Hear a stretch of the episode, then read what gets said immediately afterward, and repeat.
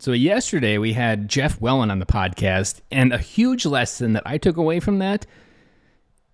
And as a podcaster who talks daily, the irony isn't missed here, but I often don't put enough effort into it. And so, Jeff really painted it in a clear way that I need to put more effort into it, and that is understanding our stories.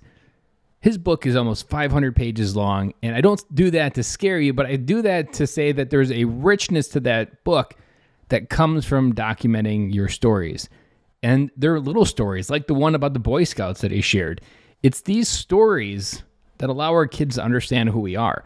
I did a podcast interview today that I'm recording this, which is the Monday, so t- yesterday, that reminded me of understanding and documenting those to our kids. Just what we're learning about today, what we're reading about today. How does that apply in life?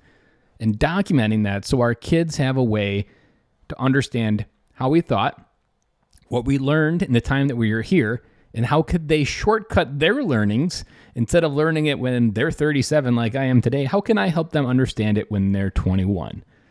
Hal Runkel is an author that a mentor of mine, and I often admire because he uses his books as a way to pass on information to his kids that he got wrong, and for them to have a pathway into life. He wrote a book, Choose Your Own Adulthood, recently, and that was a gift to his son going into adulthood. Of this is how he wanted his son to understand life works. So, all of this to come back to if you're not documenting your stories like Jeff or if you aren't even spending a little bit of energy to document what you're learning about, I think you're missing out on something that I don't know where it's going to go. But for me, I know even these podcasts, all the different podcasts that I've been doing over three years, these are all going to be things that hopefully my kids remember, utilize, listen to someday. And maybe if I die in a week from now, which God, hopefully I don't, that these will be things that like my voice was recorded. There's something that I've heard with a couple different interviews on podcasts where the interview that someone did, they did suddenly die afterwards. And this interview that they did became like a time capsule of their voice. Think of that, just think of that one moment right there. How many places is your voice digitally recorded?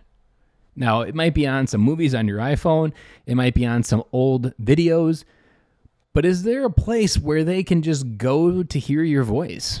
Think of how many cliche moments in a movie where someone saves a voicemail for years and years and years because that voicemail is the reminder of that person's voice. So, whatever you're doing, wherever your life takes you in listening to this episode, if you haven't listened to Jeff Wellens yesterday, go check it out. Homework document your stories, document your voice so that your kids can understand the wisdom from your life and so that they can apply it in theirs. And I'll be back again with you guys tomorrow.